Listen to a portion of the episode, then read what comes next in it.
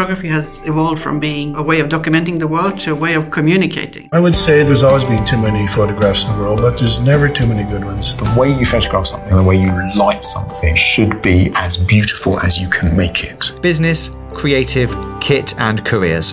Find out about the world's leading photographers and filmmakers in Shutter Stories. By now, we've all heard of AI, but did you know that complex artificial intelligence is now powering systems within your camera? So, in this episode, we'll be discussing how this incredible technology is being incorporated into Canon's latest cameras to help photographers work faster and ultimately more efficiently. Welcome to Shutter Stories with me, Lucy Hedges.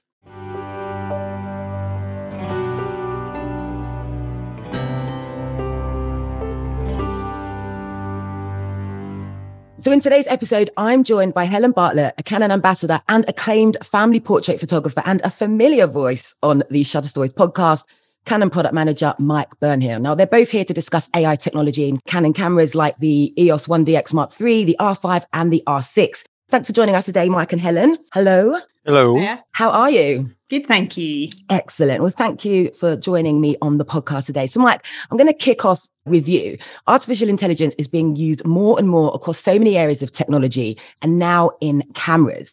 Can you tell us a little bit about AI, the role it's playing, and ultimately how it's come to be a part of camera technology? So, what we're actually using is a variation of AI, which is called deep learning. And this is a subset of AI. So, we are using AI to build an algorithm that then lives inside the camera. We've used AI systems to build a database a pattern recognition system within the cameras, and this system is called deep learning. One of the things that photography has always struggled with a lot of cameras is although you know what you're pointing the camera at, the camera doesn't. So therefore, achieving the right exposure and the right focusing has always been problematic because it doesn't know the difference between a person and a lamppost. And this is where the deep learning and AI kind of systems are now starting to let the camera actually see and know what you're photographing, um, therefore allowing it to focus on the correct object uh, and not being confused by the other objects around it. It, it's just a, a, next step evolution in cameras. We, we moved to auto exposure, and everyone's been using that for the last 40 years. I'm quite comfortable with that, but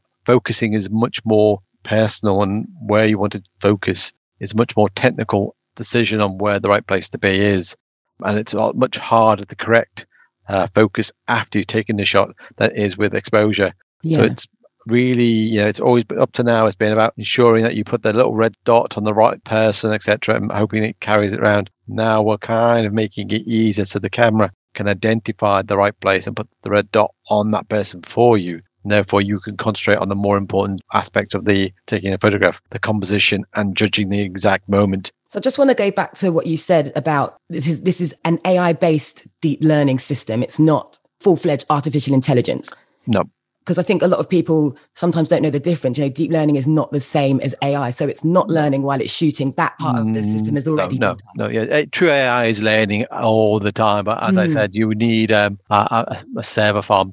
People will often say that their phone has AI, but actually, your phone is connected to an AI by the net, internet or by the phone networks. You know, all that data is being pushed from your Android or Apple phone to their servers and then it's being processed by giant computers the size of you know of an industrial estate, and then it's being pushed back to your phone. For a camera, you you have to have a smart database that's portable and a system. And deep learning allows us to create algorithms quickly that can achieve those sort of levels of effect. Yeah. And let's just talk about the process of the, the learning part of this. How does deep learning teach itself? What's the process that you guys take it through in order to build that algorithm? Basically, obviously, what we're kind of got an advantage um, is that we obviously, you know, creating an, an image based algorithm is that we have access to some of the best photographers in the world. You know, we work with all the leading agencies. We have our ambassadors like Helen, and they can, they've all provided us images uh, which we've fed into the system. Yeah. And we've basically created a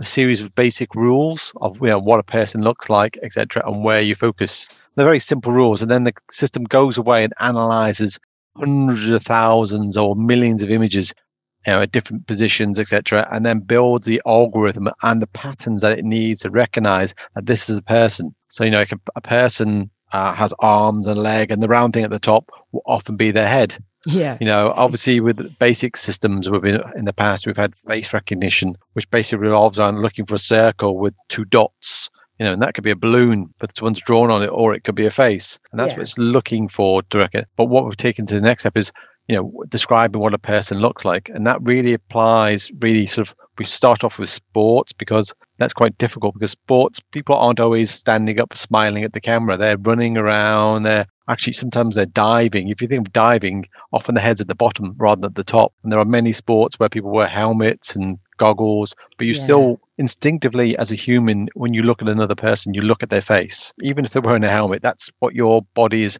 always been designed to do. And that's what we look at first in an image. Often, if it's a picture of a skier, etc., Yeah. even though he's got nice bright outfit on, etc., you tend to look at the helmet, and then everything else comes in because that's the way we are programmed as humans. Yeah. But Cameron would see an object like that with a lovely, nice big black and white number on their chest. That's a lovely thing to focus on, you know, big black and white right in the center of the picture. But that's not the most important thing for you. Mhm. We're teaching the camera not to ignore those obvious things and choose to focus on the face, even if there's a helmet there, and to know that object above the numbers is the place that you need to concentrate on. You know, if you think of rugby, people are diving, so they're all often the best shots were horizontal rather than kind of vertical.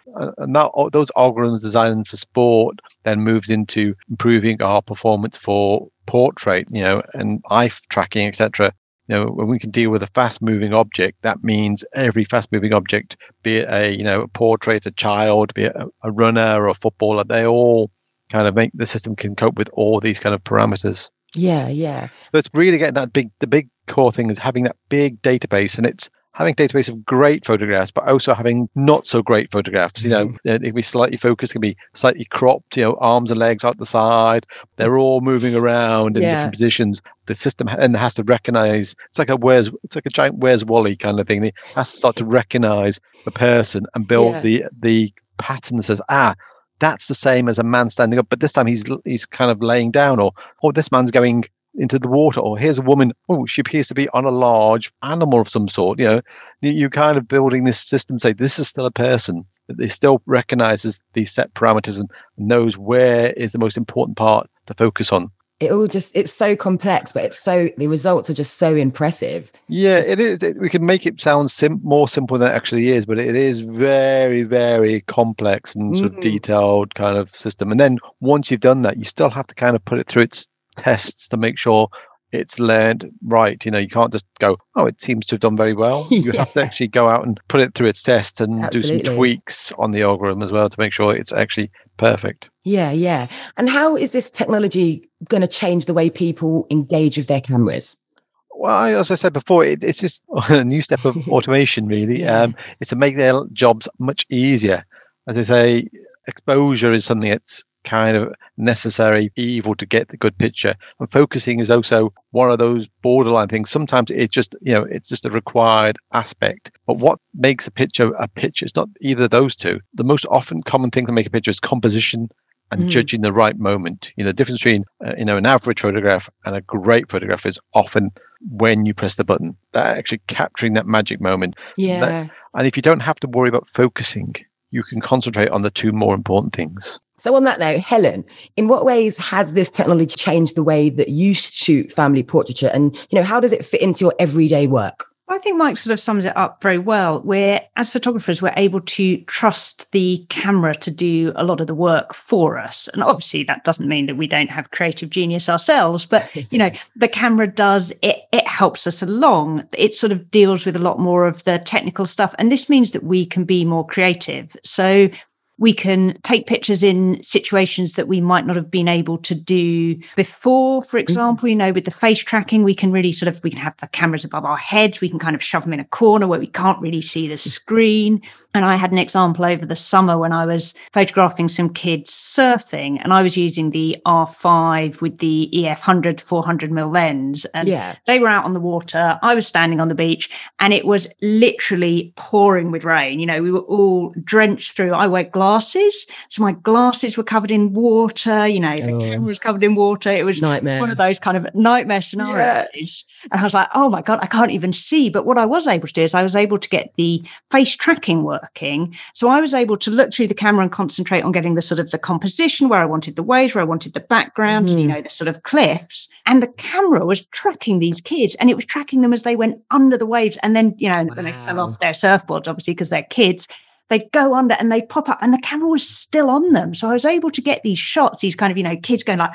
I'm the coolest kid in the world. And then they're like, oh my God, I'm falling off. And then sort of coming out of the waves laughing. Yeah. I just wouldn't have been able to do that before. I mean, apart from anything else, I couldn't see anything through my glasses. So it's allowing allowing wow. trust with the camera. I've got pictures that I wouldn't have been able to get before. And I'm finding that, you know, as with all technology, it's new. And I mean, for me, technology is quite scary. I'm not a very technical person. I don't, I don't find it easy and intuitive like some people. Yeah. As I'm learning, I'm finding all these things I can do. I was taking some pictures with another photographer friend the other day, and we had these kids weaving in and out of the trees and we were using the cameras and we were tracking the kids and you know the kids are going behind the trees they're popping out they're behind the trees they're popping out and these cameras are able to track that i mean it's absolutely extraordinary so as a photographer i can be like right okay i've got these trees i want a really nice composition i'm going to mm-hmm. set the kids off to go and play hide and seek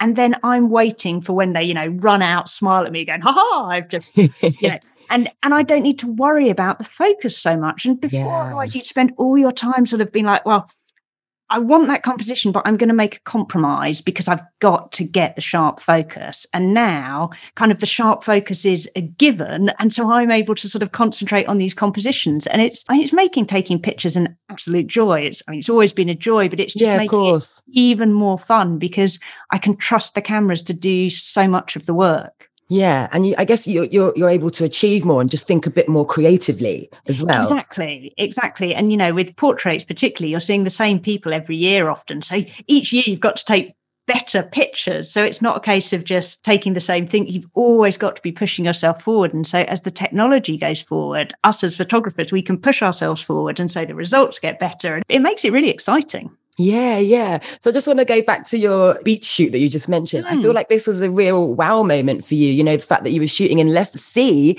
and the camera, you could completely rely on the camera. I think that speaks volumes to just it, how it was amazing extraordinary. technology is. It was absolutely extraordinary. The first time they went under the waves and came up and it was still focused. And I was yeah. like, oh my God, this is this is amazing. And how else would you say this technology is changing the way you work? Well, I'm finding I'm using I'm using a lot of the pre-programmed focus modes a lot because again, they're just freeing me up to sort of shift around for different things. So on the the one series and the R5 and maybe the R6, I'm not sure. They've got these sort of pre-focus, pre-programmed modes that allow you to do different things. So it just sort of means that in different scenarios you can use different different settings to get sort of very good results very quickly. Yeah. Uh, Mike, which photographers or genres would you say benefit the most from this technology? You know, you've spoken about sports photographers. Is there any kind of and wildlife? Are there any other areas perhaps? Anything that has a, a person in the frame, so street photography, wedding photography, the, the face tracking and eye tracking is anything where the person is the most important aspect of the photography. So again, news guys, some of the news guys, you know, talking to the news agencies, etc., they're loving it because, yeah, some of the photographers are tearing it up, but they are like, sort of these guys who are hanging around the new, you know, the uh, Downing Street, they are like they're waiting to see who's got the latest toys, and they're all like, "Oh, you've got an R5, yeah." And they all want to play with it while they're all waiting for like someone to come out of Downing Street, and they're just amazed at you know this guy just taking the shot, uh, locking onto the faces, tracking it, bang, all my shots are done, everything's fine, I'm off. Yeah. And they're like, oh no, you know, I've got to, these guys are really appreciating because that makes their life so much easier. But yeah. as I say, it, it's anything that it applies to so many types of photography because photographing humans is one of our most popular things that you'll you know, ever photograph. People photograph other people. You know, it's a thing that fascinates us all, and it's the biggest kind of photography. You know, but as we say with the R5 and R6, we kind of took it to another level. We introduced the sort of um, the animal tracking sort of system, which again we did exactly the same we did with the 1DX Mark III, but we applied it to animals now. We applied it to cats and dogs and birds. And obviously, the birds was very complex to do because if you look at birds, um, the shape of birds are very, very different. If you look at a, an owl to a flamingo, you know, mm-hmm. or a hummingbird to an ostrich, you know, they are such wide different shapes, but they're all birds. some have uh, no necks, some have very long necks, but the camera still has to recognize them and build an algorithm on that. And we've done an amazing job in building that thing uh, for birds. And again, flying around, they can track them as they fly through the sky. You know, again, very different shape uh, to when they kind of uh, were on, on the ground. And yet the camera still identifies and tracks them. And when it can, it obviously concentrates on their eyes. So wildlife is again probably the second most popular genre that we kind of have as a company um, that people take photographs of animals. You know, I think the internet was built by cats and dogs, wasn't it, to uh, share pictures of themselves. And so therefore having these two sort of uh, the camera can identify them. And that's not just normal cats and dogs. It's obviously anything in the, those species be it you know tigers lions etc there's still the still algorithm still applies to those. So you can still track those. And when you're in the wild you know wild animals like wild children never do exactly what you want. You know helen will back me up on this. Yeah. you kind of so you just have to track them and wait for that moment. And when they turn and the eyes and the camera will then lock onto the eyes but it will follow them as they run around. And and when the right shot when the face comes around and the eyes look at you that's when you want their eyes and that's when the camera will lock on. But you will have lots of other shots in between. Because some of the action that you do say if you're on safari sometimes the action is the animals like running away attacking another animal you know you know you, there is no face it's you know it's, a, it's basically the back it's an object and then later Yeah. on you'll get a picture of the shot you know they're not always the most uh, cooperative of creatures shall we say Yeah. I think, like you say, um, kids, animals, very unpredictable. So, Helen. well um, what they say about actors you know they, they never work with them What makes it fun? so, Helen, you know, someone who's been doing family portraiture for a long time, talk me through your experiences of, you know, a few years ago before this technology was baked into your camera to how you feel now and how easy or how much weight is lifted off your shoulders. How does it feel now this technology is in your life compared to five, ten years ago? it's totally different. I mean, just being able to trust the cameras is incredible. Um, and for example, I love to shoot wide open and I love to shoot movement. And you know, as as Mike was saying earlier, sometimes you know, if you're shooting kids running around, you think, well, I've got a 1.2 lens, but I best shoot it at f2 just just in case, you know, just to be on the safe side. But now I know I can track moving, running, jumping kids at 1.2, and especially with the new RF lenses, which are just extraordinary Yeah. you're getting these incredible pictures that look beautiful, but also from a purely practical point of view. I often work in public places, and one of the important things for me is never to get anybody else's kids in my shot. You know, I don't Yeah. want people who are wandering around the park in the back of my pictures. So if I'm able to shoot at 1.2, know I'll get it sharp and also know that any sort of background plastic bins, random other people and things is just a beautiful blur. It just makes life much easier and it makes the pictures much nicer for the clients and it just makes the whole thing much more joyous. And also I Mm. find that as as the technology moves on as photographers we get this sort of challenge to put ourselves forward which from a sort of personal creative point of view is is sort of very fulfilling. Because otherwise you know if you have an idea and you're sort of hamstrung by the technology then Yeah. it's incredibly frustrating. But now you kind of know well if the camera can't do it it's probably because i haven't realized how the camera can do it because the camera will be able to do it somehow. It's which which just makes things makes things really fun. You know the files coming out of them are beautiful Yeah. and it's it's just a lot of a lot of fun And like you say, it's really exciting, isn't it? it's really exciting Yeah. yeah. So, you know, you just mentioned AI technology developing further. Is there anything, I don't know, on your kind of wish list that you would like to see in the future that AI could do? Oh, some Yeah, kind, kind of, of- magical thing to make a two-year-old sit really sort of still. oh i could do with one of those too yeah, that would be that would be dreamy. Um, Mike, as AI technology, you know, as it does develop further, what sort of things will people soon be able to achieve that they couldn't achieve in the past, realistically? Well, I think everything was achievable in the past. It's just the, the amount of effort that went into it. I think is there were so many ingenious photography, and it was either through perseverance, luck, etc., that these things happened. But where the cameras making life easier is it, it just means you're just now down to the element of luck. You know, you just you still have to be a bit lucky to get the, the great shots, but it is going to make life easier. As we keep saying, the um, the creativity side becomes more and more important in photography, and the camera is just doing more and more for you um, and there's less things to worry about, less controls. You know, as Helen said before, you know, she can now set a setting, a very quick setting in the camera. In the old days, it was like like a, you know, like a race car. You'd have to tune it to get it to be perform for different types of subject better. Now these cameras are automatically tuning themselves. You know, in the past we had what we call AF cases, which were kind of these tuning settings. Now it has an automatic version. So now it's using the smart sort of deep learning thing to when it recognizes what the subject is, it can go, ah, this is a like a tennis player. This looks like a tennis player. So therefore Yeah. I can apply this setting, which is kind of the setting I would normally apply to that. And therefore it's changing how the AF system's adapting to the subject as well as recognizing the subject all Yeah. at the same time. So it's yeah, it's mind blowing how what was kind of quite a complex system of focusing and how AF has progressed is now super, super easy. Yeah. And what would you say then to the purists who state that machine learning basically takes the skill out of taking a picture? What would you say to those people? Well, yeah, if you want to go to that level, then obviously, you know, the first man who sold coated glass plates for large format cameras took away, started destroying photography all the way back in the uh, 19th century, you know,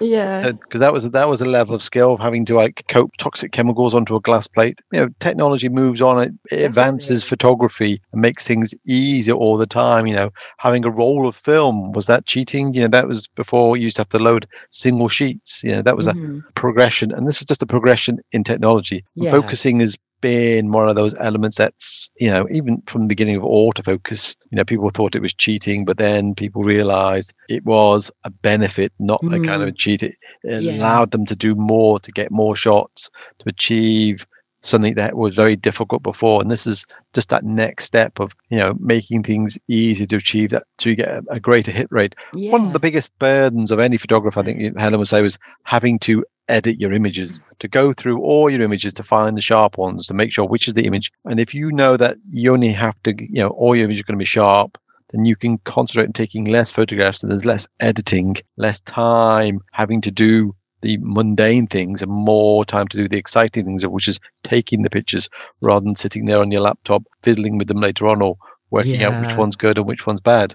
And talking of editing, what role does AI have when it comes to the future of editing, would you say? Oh, uh, it's, I think AI will be the next big kind of step in editing. You know, we already start to see some manufacturers and um, systems now bring AI into the editing process. You know, we've actually introduced with um, the R5 and 1DX8 part of our DPP now has AI noise reduction.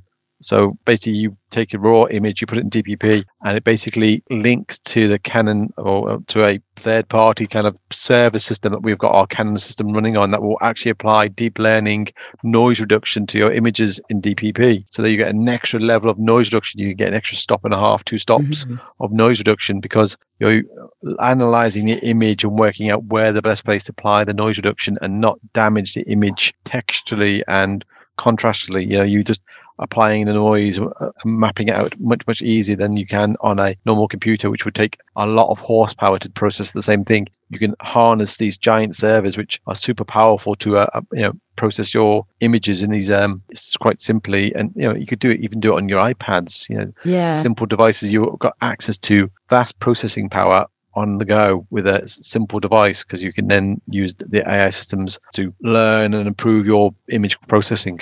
I know a lot of people that spend hours sorting through their through their pictures, and it's quite time consuming. Yeah, well, that's the next. I think that's the next step of the AI systems is that, that they'll help you sort the images as well. They'll identify and start to warn you. Say this image is unsharp, this image is sharp, etc. That we can help you reduce your editing time. It kind of kind of groups them together into you know good pile, bad pile, maybe piles, and that makes your life a lot easier in the processing stage. Yeah, yeah. How how far away do you think we are from seeing this kind of technology come into fruition? I think it's it's you know we as I said we start to see it pop up more and more and more and more editing softwares applying Mm. AI systems to it. So it's not that far away. I think it's um, going to take some time for it to be fine tuned to Yeah, absolutely. uh, because you know I'm, I'm from an era maybe uh, where you just go to like you know to, to these processors then they'll put stickers on your photos to say that oh this one's got red eye or this one's so and so and sometimes well, this image is not right you know badly exposed and you know that's the way I wanted it you know there's a Yeah. A cross between creative intent and basically and bad photograph and ai needs to be taught to recognize when you know when you've creatively done something Yeah, because I guess it's not it's not as simple as you know the AI and AF. You know, there's a bird, there's a child, there's this person. You know, there's a bit there's a bit more that complex layers because not everyone has the same idea about a picture. Like you say, it could be overexposed, but that could be the point. That could be yeah it could want. be there's a yeah it could be compositionally could be you know, abstract you know you could be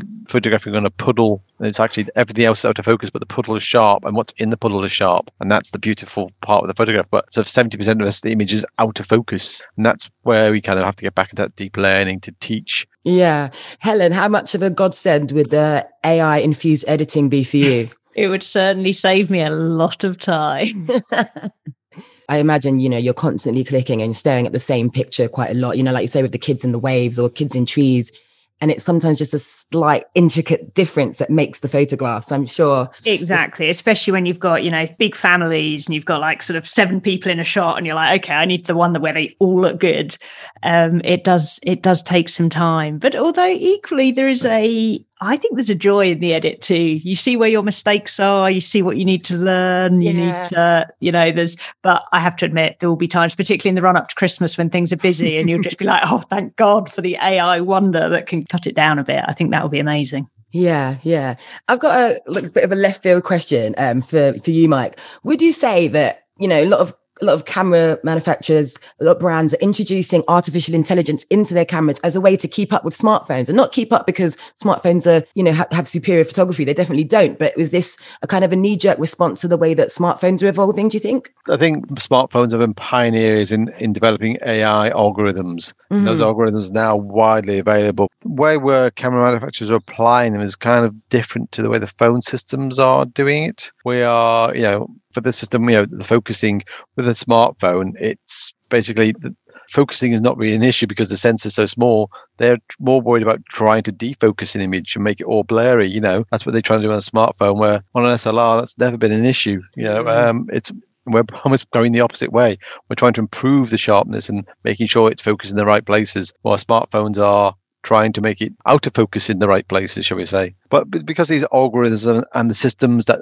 to drive it are becoming more readily available. That means the technology is there for us to leverage to then bring different set- feature sets into the cameras. Yeah, AI is now all around us. You know, you Yeah. at home, you've got your um your Siris and your Alexas, etc. So it's it's a much more regular part of what we you know of everyday life, and people are expecting more from their products to do be cleverer. Yeah, yeah. And I know you kind of touched on how you envision AI enhancing the photographic process, but is there anything that you haven't maybe mentioned that you see AI really enhancing, you know, the photographic experience? the, the processing is the next step. As I say, yeah, that having these more powerful processing that you can do in the computer, um, Yeah. and not just on your home computer. You'll be able to do it on the go on your iPad, on your phone. You can take your shots. You can, you know, the R5 is fantastic because the R5 can shoot images and you can upload them to Google Photos or to Adobe Cloud, and then you've got online processing there, and it'd be able to then process your images on your iPad while sitting on the train or the bus. But actually, you're, you're actually leveraging the horsepower of you know the whole uh, Apple's kind of Silicon Valley processing thing to be able to Mm. process your images on a, a device that's so small and so simple. You know, at home you would need a massive supercomputer to do the same level Yeah, of processing yeah. and you're getting that level of processing and detail so we can get more and more detail sharper images less noise you know retouch you know on the go so much easier than you could before where before you'd have to be sitting in front of a, a large workstation these kind of facilities will come to your fingers you know on the go And it's going to completely just change people's workflow. You can just do it anywhere on a train, sitting on the floor at a trade show. You know, you could be, Yeah, you know, doing, yeah, I'm sure someone like Helen has been to, you know, she's done work and then she has to do a, a, trade show or something, or like, you know in the old days, the photography show, etc. Mhm. Um, there were spare moments you could actually just be doing some stuff on her iPad. You know, Yeah. it's not because she's out of the office doesn't mean you know those wasted moments of traveling to and from places. You could still be processing now. You could be working in those times. They're not downtimes, and that gives you all when you're home. Home, you've got more time to be with the family. yeah, you're not actually yeah. having to work those extra hours. You know, sometimes as a photographer, you travel long distance to do a shoot, and then you travel back, and those travel times are sometimes you're not doing a lot. You could actually be sort of working on the Yeah, images. could be getting stuff done. I bet this sounds incredibly appealing to you right now, Helen. You're probably. Well, I, I was just thinking, oh, but, but I but I sleep on the train. well, yeah. Depends what the noise that someone on the carriage is ne- ne- making next to you. But yes, but yes, no, that sounds it sounds brilliant because yeah, the more you can sort of do, and then if you've got clients that want to see things quickly and you don't want to show them straight out of the camera, to be able to just do a quick edit on something and make it look, you know, just so and that kind of stuff is going to be incredibly useful for so many photographers. Yeah, yeah just to, to inter- interject, you know, uh, Helen's like, you know, if you got your particular style, your particular kind of um, black and white kind of, you know, effect, you could quickly apply that in the sort of on the iPad, so you can actually dem- show what the image will look like. You've taken it in color in RAW, and you go, yeah, but when you get it, it's going to be black and white now you could actually give them a preview yeah. straight away and they can actually go oh yeah you can apply your you know your look to the, mm. the previews so they actually get a better idea of what you're delivering what they see Uh, to what you deliver is obviously obviously going to be very different and you, now it's easier to kind of demonstrate that kind of appeal of what the why they've hired you and, and your standard look to images you know in the past you've had to kind of they've had to have some vision of oh, it's color now. What's going to look like in black and white? And it's that magic of how did she do that? Yeah. So, Helen, are there are there any other ways maybe that you think that AI technology could further aid the way you work that we haven't mentioned? Is there anything that you think this would be great for me? I don't know really. I think as a sort of as someone who spends their time thinking about images rather than technology, mm-hmm. I always kind of feel it's a bit like Christmas Day. You kind of you don't know what's going to be in your stocking, and everything that pulls out is incredibly exciting and opens up new possibilities. Yeah. So I just spend my time thinking about the images and wait for Canon to sort of say, "Here's a new box of tricks that you can create something new with." So I'll just sort of wait and see. I think. But it's not just about getting that box of chicks. It's about getting a box of chicks that, like you say, you focus on the creative side. You can rely on that technology to get the job done. I'm still really impressed by your story about not being able to see your glasses and the camera just completely doing the work for you. I just think that is incredible. It was amazing. Well, on that note, that brings us to the end of our podcast. And if you'd like to share your thoughts on this episode, make sure you reach out to us at shutterstoriespodcast at gmail.com. Please make sure you join us next time. Thank you for listening. If you've enjoyed this episode of Shutter Stories, you can rate and subscribe in the episode's listing. To find more stories and to find us on social, you can click on the links in the episode's description.